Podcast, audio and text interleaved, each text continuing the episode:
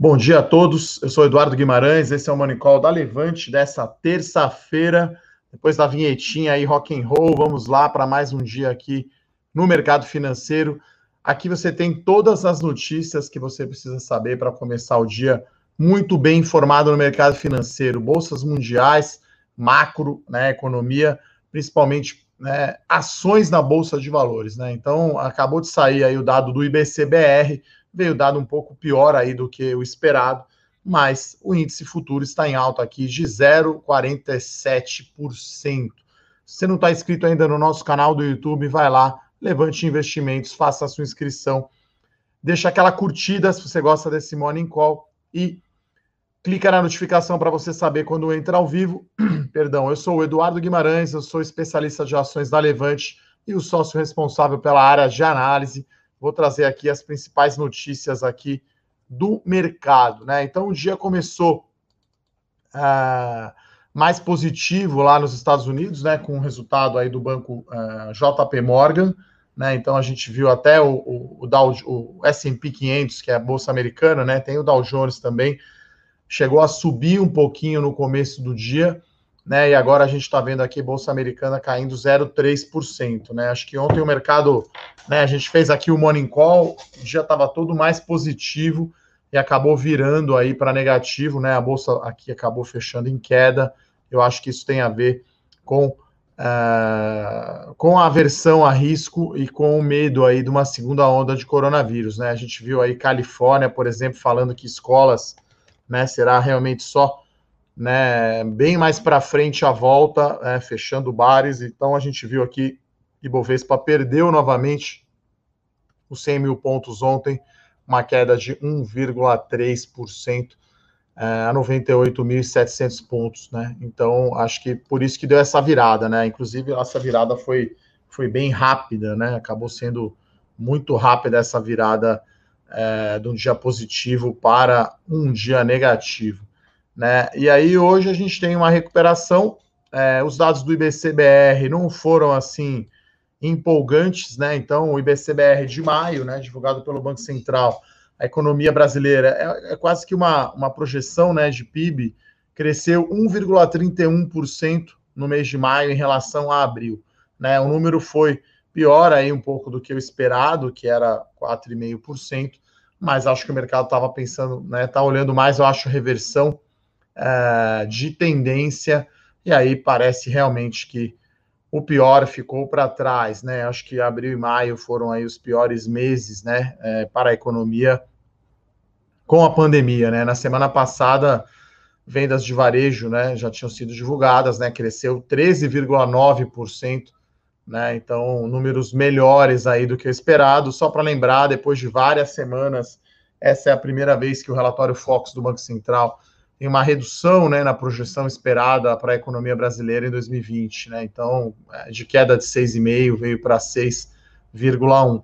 Né? Então, acho que isso que dá um ânimo aí no Ibovespa aqui, está subindo uh, 0,65, mesmo com a queda né, do S&P 500. Né? Então, uh, o futuro aqui de S&P caindo 0,3%. Lá na Europa, a gente tem o índice alemão caindo 1,7%, o DAX, e a Bolsa de Londres caindo 0,6%. Né? Então, uh, dólar aqui que estava em alta, agora está no 0 a 0 aqui, o dólar futuro para agosto em 5,40. Uh, ah, na política, né, a gente ouviu aí o vice-presidente, o, o, Mourão, falando da possível volta da CPMF, né? Essa é uma história velha aqui no Brasil, né? Em vez de se cortar gastos, vamos aumentar a receita, então né? Então, se falando, né, de, de ter a volta da CPMF, né? Então, no contexto aí de reforma tributária, né? Então, hoje a gente tem aí discussões é, no Congresso, né, sobre isso, né? Então, é, temos também aqui o governo deve anunciar, né, o Renda Brasil, né? Então, é, já tinha prorrogado aí o auxílio emergencial por mais dois meses, né? E agora o Planalto, né, o governo federal se organiza para finalizar esse projeto, um novo programa de renda, né? Talvez aí substituição ao Bolsa Família. Então, é, enfim, acho que é importante, né, esse lado uh, social. É claro que a gente vai ter um rombo né, nas contas públicas esse ano. O mercado vai prestar muita atenção né, no tamanho aí no rombo da, das contas, mas, enfim, acaba sendo importante. Uh, indo aqui para o cenário corporativo, né? É muito forte o resultado operacional da B3, tá? Então, tivemos aí a entrada de 166 mil pessoas na Bolsa de Valores, né? Com, com contas ativas no mês de junho. Então, a Bolsa divulgou aqui a sua prévia operacional, né? Do mês de junho. Então, somos agora 2 milhões 678 mil 523 investidores ativos na bolsa. Isso é uma alta de 130% em relação a junho do ano passado e em relação a maio desse mês, mais 166 mil pessoas, né? Acho que a gente vai ter aí por volta disso, acho daqui para frente, né? Com o Selic caindo possivelmente para 2% no final do ano, né? A gente vai ter ali de 150 mil a 200 mil pessoas todo mês, né? Então a gente pode ter até um milhão e meio, dois milhões de pessoas a mais na bolsa no ano, né? Então, não acho nada absurdo a gente chegar daqui a um ano termos 5 milhões de pessoas na bolsa. A gente vai estar falando aí, né, de uma parcela aí pequena ainda da população brasileira, talvez aí pouco mais de 2% da população.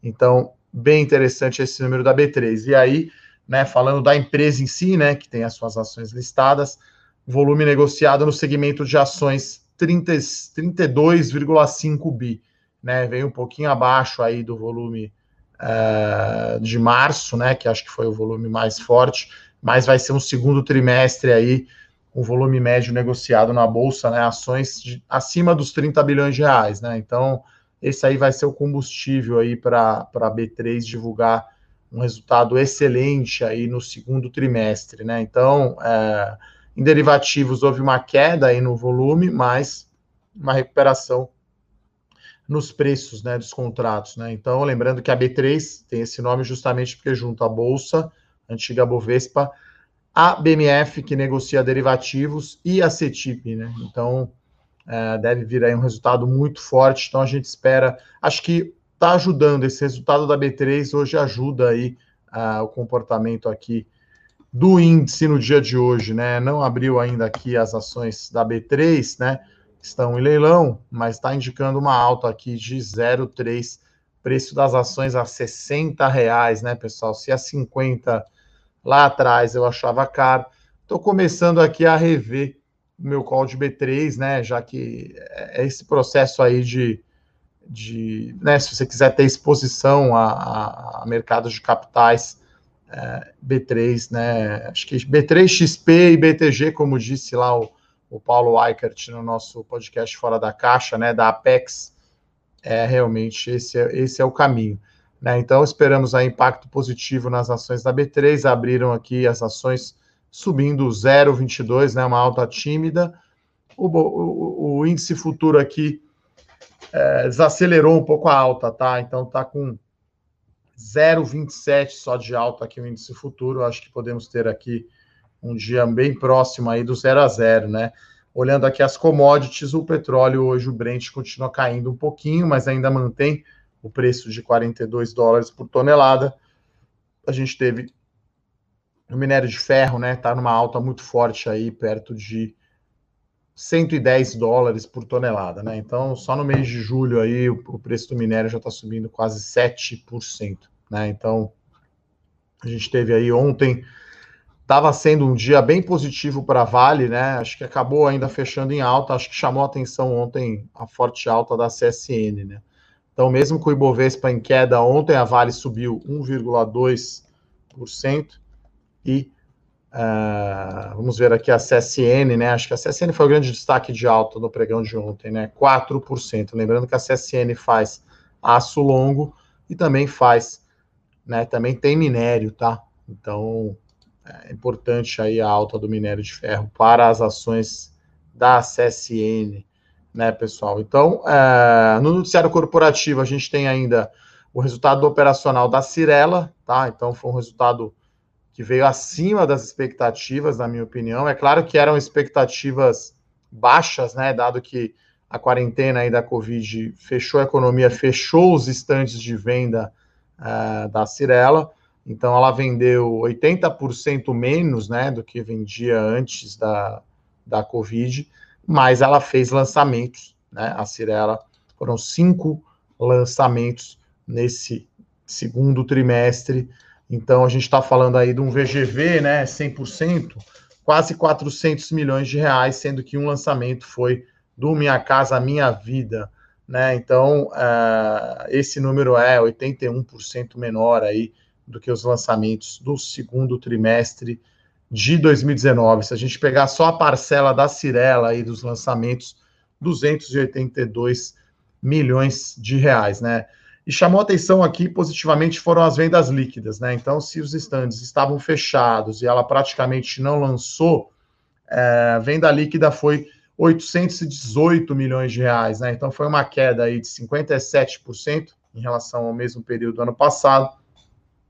Chamou atenção aqui venda de estoque pronto, 135 milhões de reais, imóveis em construção, 512 e os lançamentos aí, né, que foram 170 milhões. Então os lançamentos saíram aí já 40% vendidos, né? Quando a gente olha aqui o índice venda sobre ofertas, né, o chamado VSO, que é um indicador muito comum do mercado, né?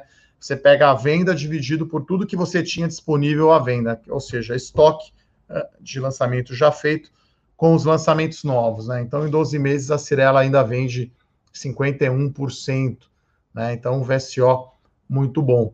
Né? Então, acho que essa, esse operacional de Cirela veio acima aí das expectativas do, do mercado. Né? Claro que não é um resultado empolgante ou porrada, como a gente fala, igual foi a Mitre, igual foi a Iven, né? É, e eu espero aqui um impacto positivo no preço das ações, tá? As ações estão aqui indicando o leilão uma queda de 2%, acho que é mais nessa questão que o índice aqui abriu negativo, tá, pessoal? Então, o índice à vista aqui 0,10 de queda, tá certo que não ainda abriu Vale nem Itaú, né? Petrobras está caindo devido à queda do petróleo, né? Dólar virou agora para alta aqui, o dólar subindo meio por cento. Então tá um dia meio, meio volátil, meio estranho, meio difícil de saber exatamente a tendência, como foi ontem, né? Quem quem estava aqui no Morning Call estava a bolsa subindo bastante e na parte da tarde virou rapidamente aí para o terreno uh, negativo. E, né? Acho que outra notícia aí que corrobora aí o momento bom da B3, né, são os IPOs, né? Então, estamos aqui já quase que sobrecarregados aqui acompanhando os prospectos, né? Então, tem mais um prospecto agora com faixa de preço que é da incorporadora IU, né? Então, baixei aqui já o prospecto, temos aqui a faixa de preço, né? Então, a oferta aí, o preço das ações entre 17,50 e 23,50 né? Uma oferta aí que deve levantar um bilhão, né, de reais, mais ou menos padrão aí, né, o tamanho das ofertas, né? Então o preço deve sair dia 3 de agosto e me chama a atenção aqui também que o período de reserva, né, é relativamente curto aqui, do dia 20 de julho a 31 de julho. Então, vamos aqui estudar, né? Já temos duas ofertas aí que acabaram de sair os preços que é o grupo Soma, né, de moda, que é dona da Farm e da Animale, né, falando aqui com as namoradas e esposas aqui do pessoal da equipe, né, as marcas são conhecidas, são famosas, né, então aqui a gente na análise não entende muito de roupa, então mulherada confirmou que é realmente, são marcas muito fortes aí, a Farm e a Animale, então a gente está olhando uh, o grupo Soma uh, de moda e a incorporadora IU, são as duas ofertas aí que, que tem prospecto, que tem faixa de preço, estamos analisando. Né? Então, estudo é positivo né, para B3, né? esse monte de IPO, né? porque hoje a gente tem 390 empresas tá, na Bolsa de Valores, é, com valor de mercado aí de quase 4 trilhões de reais, né? ou seja, não, che não chega nem a um trilhão de dólares, né? Que é o valor de mercado aí de uma grande como Apple, Amazon, Alphabet, Netflix, enfim. Netflix ainda não, né? Mas acho que Apple, Amazon e Alphabet, que é a dona do Google, deve ter valor de mercado parecido aí com um trilhão de dólares, né? Então, só para ter uma ideia do tamanho do nosso mercado em relação aos Estados Unidos, né? Por isso que eu digo, quer investir em ações, né, meu amigo? É, é bolsa americana, né? Tipo surf, né? Havaí é a referência, as maiores ondas, então acho que os Estados Unidos seria aí, tipo Havaí aí do, do mercado de ações. Uma companhia apenas vale mais que a bolsa inteira aqui no Brasil, mas enfim, com maior, maior quantidade de empresas listadas, vai aumentar, né? O valor de mercado aqui da bolsa vai começar a ficar maior. Então acho que isso é bem positivo aí para as ações da B3. Confesso aqui que vou dar uma olhada, uh, vou dar uma olhada aqui novamente na B3, né? Já tive aqui na minha carteira as melhores ações, quando bateu ali 50 reais, eu estava achando caro, né? Agora as ações estão 60 reais, né? Então é uma outra realidade, né? As ações estão, aliás, com desempenho excelente no ano, né? Se você pegar aqui as ações da B3, Vou pegar aqui o desempenho, né? Está subindo é, 42% no ano, né? As ações da B3, contra a queda aqui do Ibovespa de 15%, né? Então, realmente aí é um monopólio, né? A única bolsa de valores né, e de derivativos do Brasil é a B3, então uma vantagem competitiva bem grande. Tem muita gente que diz que a B3 pode ser aí a nova Cielo, talvez eu acho que não seja o caso, né? Acho que não vai ser aí uma uma nova Cielo, tá, pessoal? Então, essas eram as notícias aí corporativas. Eu vou passar agora, como sempre, responder aqui as perguntas. Como sempre, adivinha, a primeira pergunta vem do Amauri. Um abraço aí, Amauri. Ele pergunta aqui sobre o tema do setor de construção civil, né? Sobre Ezetec e Trisul. É, muitos analistas falam que elas estão caras. É, é uma das. Acho que são as empresas mais caras, né? Então, eu diria que aí, é, Cirela, Exetec e Trisul, acho que é a primeira divisão aí, né, do setor de construção civil, principalmente empresas mais voltadas à média e alta renda, né? A gente está falando aí, quando né, cara, a gente está falando do múltiplo preço sobre valor patrimonial da ação. Né? Inclusive, a, a Exetec está cotada para possivelmente fazer parte do índice Bovespa na próxima prévia. Né? Então, a Exetec, né, acho que as três, acho não, né, as três maiores empresas aí do setor de construção civil, um valor de mercado entre 9 e 10 bi, justamente Cirela, Exetec, tem a MRV, né, que é bem grande, e a Trisul, né, um pouquinho menor, 2 bi e meio, mais ou menos aí do tamanho da Iven, do tamanho da Direcional, um pouquinho maior que a Elbor, né? Então a gente já tem aí o setor de construção civil, o valor de mercado já chegando aí perto de 50 bilhões de reais, né? Se você pegar todas as empresas, tá? Então é, é um múltiplo mais caro mesmo, tá, pessoal? Então a gente está falando aí no caso de Exetec um preço sobre book value de 2,5, né? Então, Cirela está em 2,20, né? Então, são as ações aí mais caras, né? Um pouco. Uh, e aí eu acho que, né? Aqui você estaria comprando qualidade, né? Então, são empresas que têm um retorno sobre patrimônio líquido, um ROI mais alto e tem menos dívida, né? Inclusive a Exetec tem aí um tremendo de um caixa líquido, né? Então a Exetec tem 1,3 bilhão de reais de caixa líquido, ou seja, ela tem mais caixa que endividamento. Trisul também tem caixa líquido, tá? 100 milhões de reais, né? Então, é, acho que esses múltiplos são mais caros por isso, né? Então você tem que olhar mais lá na frente, né? Então, Exetec, Cirela, Trisul, é tipo Premier League, é tipo United, Chelsea, se bem que o Chelsea é menor, na minha opinião, né? Então seria tipo Liverpool, United, os grandes times, né?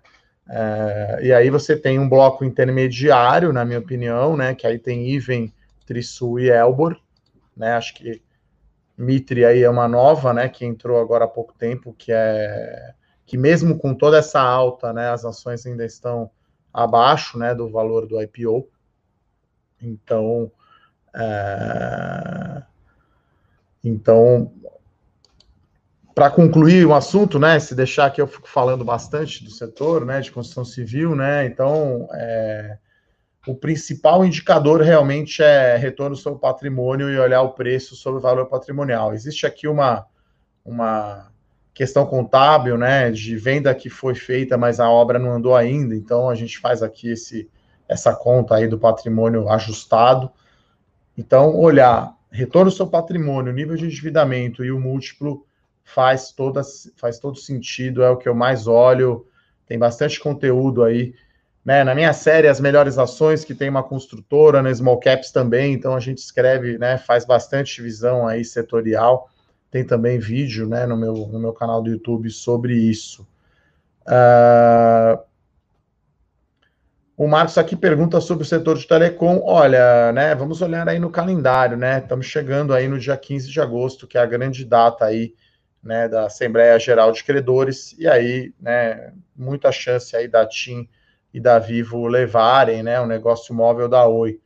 Né, claro que eles vão ter que fatiar ali, né, porque tem estados aí que as empresas têm Oi com Vivo, Oi com TIM, ficar muito grande, então acho que eles vão fatiar, né, até para poder passar no CAD, né, Conselho Administrativo de Defesa Econômica, né, então, enfim, aqui como a gente olha mais, né, Marcos e pessoal, fatos relevantes, né, a gente não olha tanto senhor fontes de acordo com fontes de mercado ou boatos, então a gente está aguardando mesmo dia 15 de agosto, que aí eu acho que é quando efetivamente a Assembleia Geral de Credores vai aprovar o plano de reestruturação da Oi e já pode ter uma proposta é, firme pela, pela, pelo negócio móvel, né? Acho que já pode ser o caso. É, o pessoal pergunta aqui, o Rafael brincando, previsão astrológica, né? Porque eu costumo dizer que o comportamento da ação ou do índice no dia é um puro palpite, na verdade, porque é, eu costumo brincar com meus analistas aqui que eles têm 50% de chance de acertar, né? Uma notícia positiva ou negativa para uma empresa. Ou as ações sobem ou as ações caem, né? Então eu brinco que eles têm 50% de chance aqui de acertar o call. Né? Então, olhando aqui o da, da B3, pô, acertamos, né? As ações estão subindo 0,7. O da Cirela, 0,5 de queda, né? Com um índice aqui meio xoxo aqui, né? O, o índice à vista tá apenas 0,2% de alta, né? Vale continua aqui forte alta, né? Os Minas e CSN, devido aí a forte alta aí do minério de ferro né? Varejo eletrônico aqui continua voando, né? Via varejo 18 reais, quer dizer, uma forte alta, né?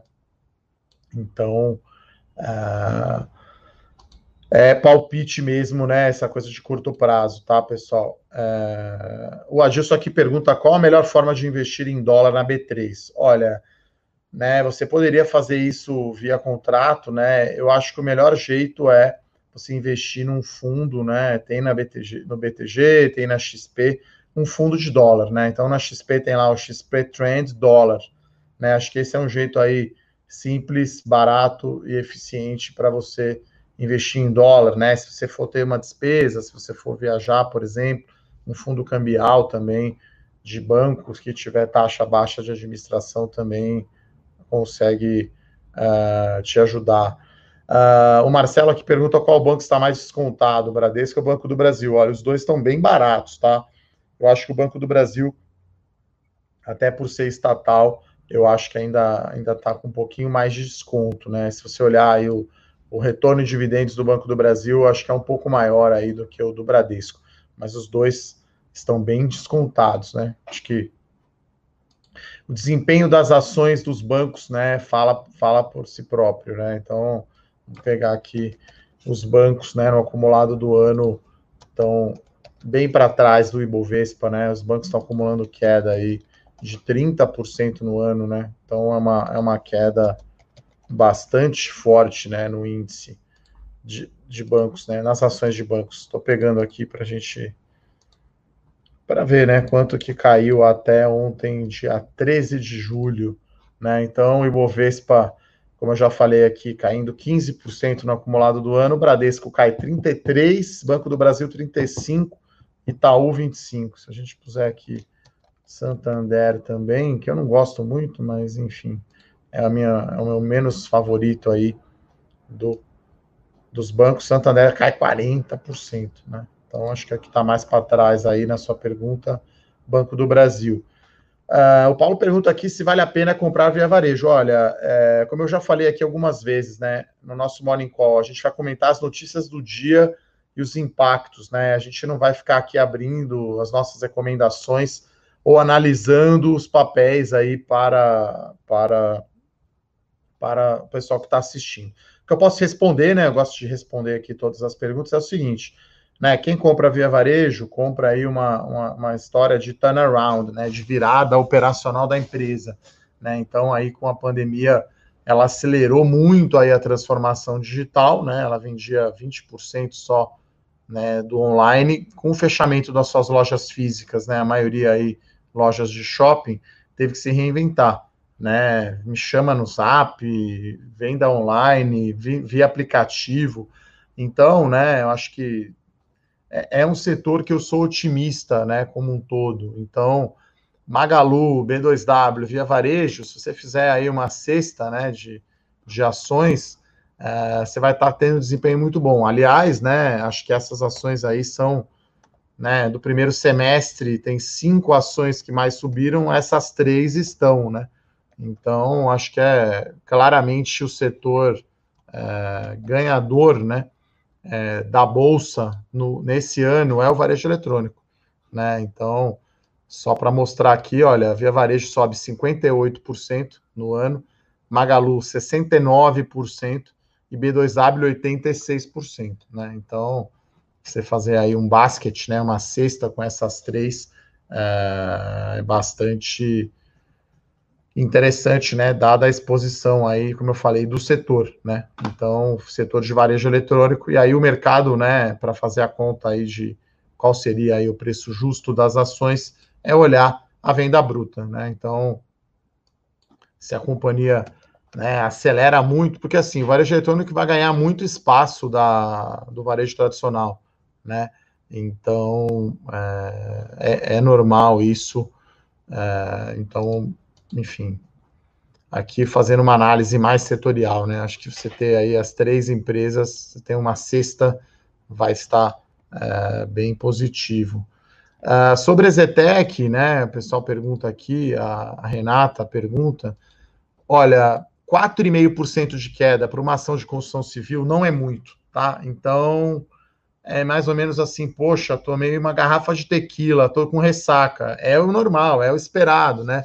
Então, construção civil é muito extremo. Então, construção civil de 5 a 10% no dia é relativamente normal. A gente olha até algumas small caps aqui, né? Tem dia que sobe 15, 20%. Então, a Exetec ontem caiu 4,5%, num dia aí de aumento, né? De aversão ao risco. A Exetec está sendo cotada aí, tá, possivelmente para entrar no índice. Então, eu não acho que foi uma queda relevante, na minha opinião. Isso é normal, tá, Renata, no setor de construção civil, tá? Então, é... talvez seja o mercado aí antecipando uma prévia que não vai vir tão boa. Talvez a Exetec divulgue aí a sua prévia, né? Então, Mitre, Iven e Cirela já divulgaram, Exetec ainda não, tá? As ações estão caindo hoje 1%. Então, não é nada 1% para a construção civil, lembrando aí que a gente tem um beta aí de três vezes, tá?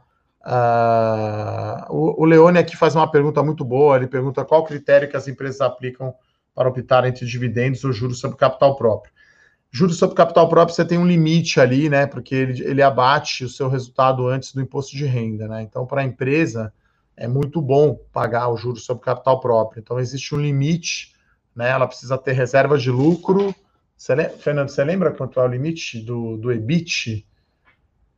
O EBIT é o lucro operacional. Agora, então, ela tem uma limitação, tá? Então, as empresas procuram aí para maximizar né, o ganho tributário, para pagar menos imposto pagam o máximo possível de juros sobre capital próprio, e aí o restante paga em dividendos. É claro que aí é uma, uma questão mais ampla, né, Leone? A empresa decide quantos por cento do lucro ela vai reinvestir no negócio e quantos por cento ela vai distribuir, né? Então, inclusive, tem é, uma, uma até uma questão né, de, de você escolher para uma carteira de dividendos. Né? Acho que política de dividendos também é muito importante. Né? Tem empresas que colocam ali, se a alavancagem não passar de X%, ela vai pagar tanto. Tá? Vou, vou dar uma olhada aqui.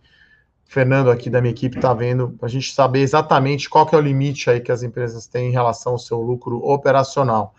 Uh, a Inês pergunta se vale a entrada em restoque, né, que é a dona aí da Leli Blanc, né, que acho que é mais comparável aí para a ação do IPO aí da Soma Modas, né? Então estamos olhando aí, ainda não tem uma opinião formada aí sobre a Lely Blanc. Uh, o Guilherme pergunta se faz sentido comprar umas ações após o follow-on, esperando uma queda momentânea. Olha, aqui o foco, Guilherme, quem está ouvindo, é mais longo prazo, tá? Eu não estou querendo operar a curto prazo. É, não sei fazer isso.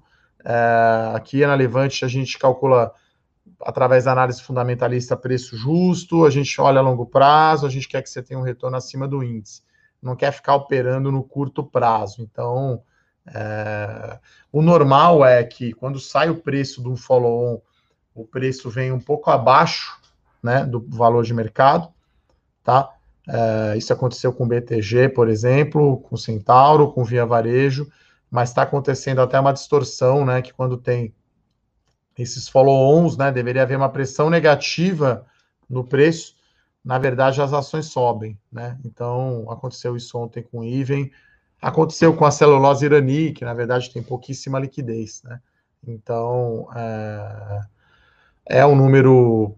É, não, não faria isso, né? A gente, aqui na nossa regra de bolso, aqui para o follow-on, você tem as ações entre, né? Me perguntaram ontem o que, que é a diluição, né? Então, imagina que você tem uma empresa com seus três irmãos, né? Cada um tem 25% da empresa.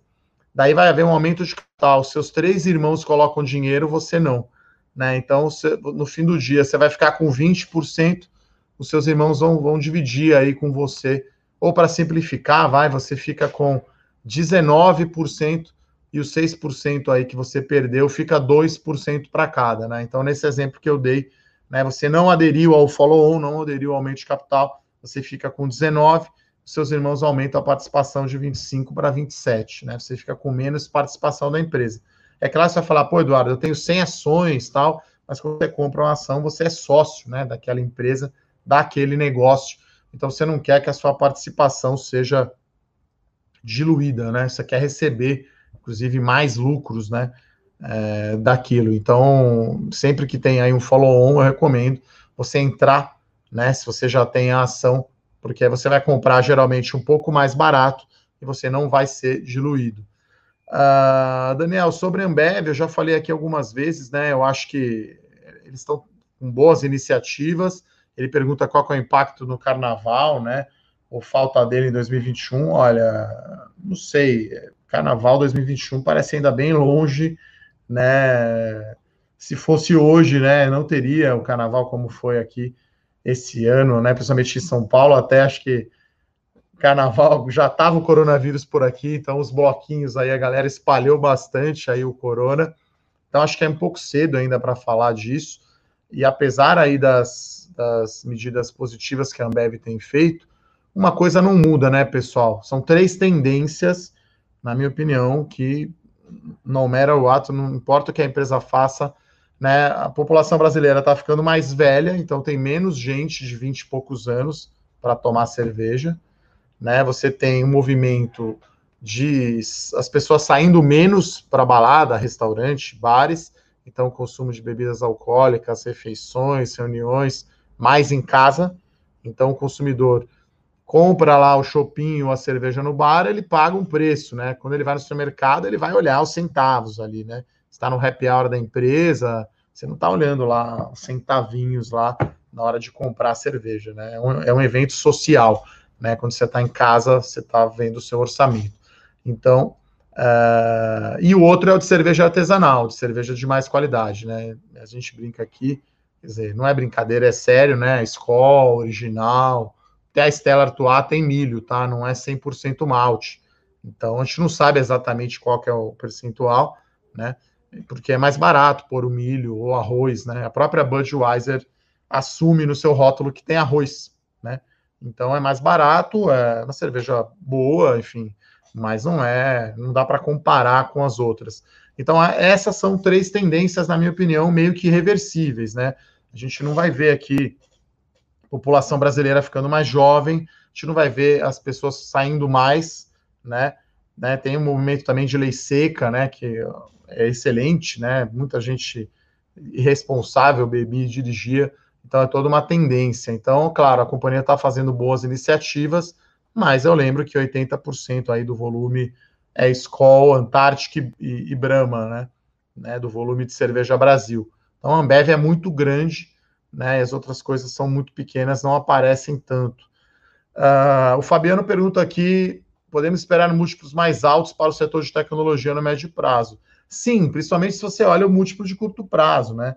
Então o mercado tende a olhar muito o múltiplo 21, né? Porque como 2020 já era, né, pessoal, já foi em termos de resultado, né? Todo mundo que está olhando aqui, até para analisar os IPOs, eu estou olhando o lucro projetado 2021, né? Então é, vai ficar caro se você olhar só o 2021, né? Mas se a empresa crescer lucro, vale a pena, né? Então é, no caso aqui de Via Varejo, o Fernando pergunta se tem uma nova governança. Eu acho que não é bem uma nova governança, né? Mudou a composição do conselho, né? O Michael Klein saiu, assumiu o filho dele. Então, não é bem uma nova governança, né? Eu acho que tá, tá indo bem, né? Lembrando que eles tiveram também problemas lá uh, no balanço, tá? Uh, o Guilherme aqui fala da Mil, né? Da IMC, que é boa de dona de bons restaurantes, né? Aí, enfim, é gosto, né? Eu, particularmente, frango assado e Viena não acho bons, é, bons é, restaurantes, mas enfim, a, a, a IMC vai fazer um aumento de capital.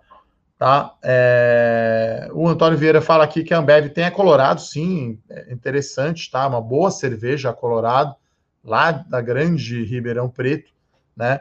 Então, são excelentes cervejas, mas a Colorado, em termos de volume, dentro da Ambev, o perdão do trocadilho, é uma gota no oceano, né?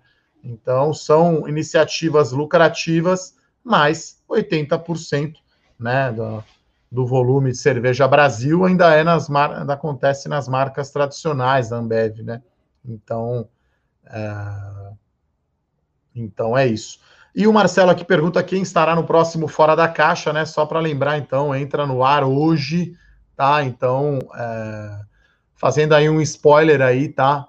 A gente conversou com o pessoal da Jaule, tá? Um fundo que tem um track record aí de 20 anos, tá? Então foi um bate-papo muito legal lá com o José Luiz, o Zé.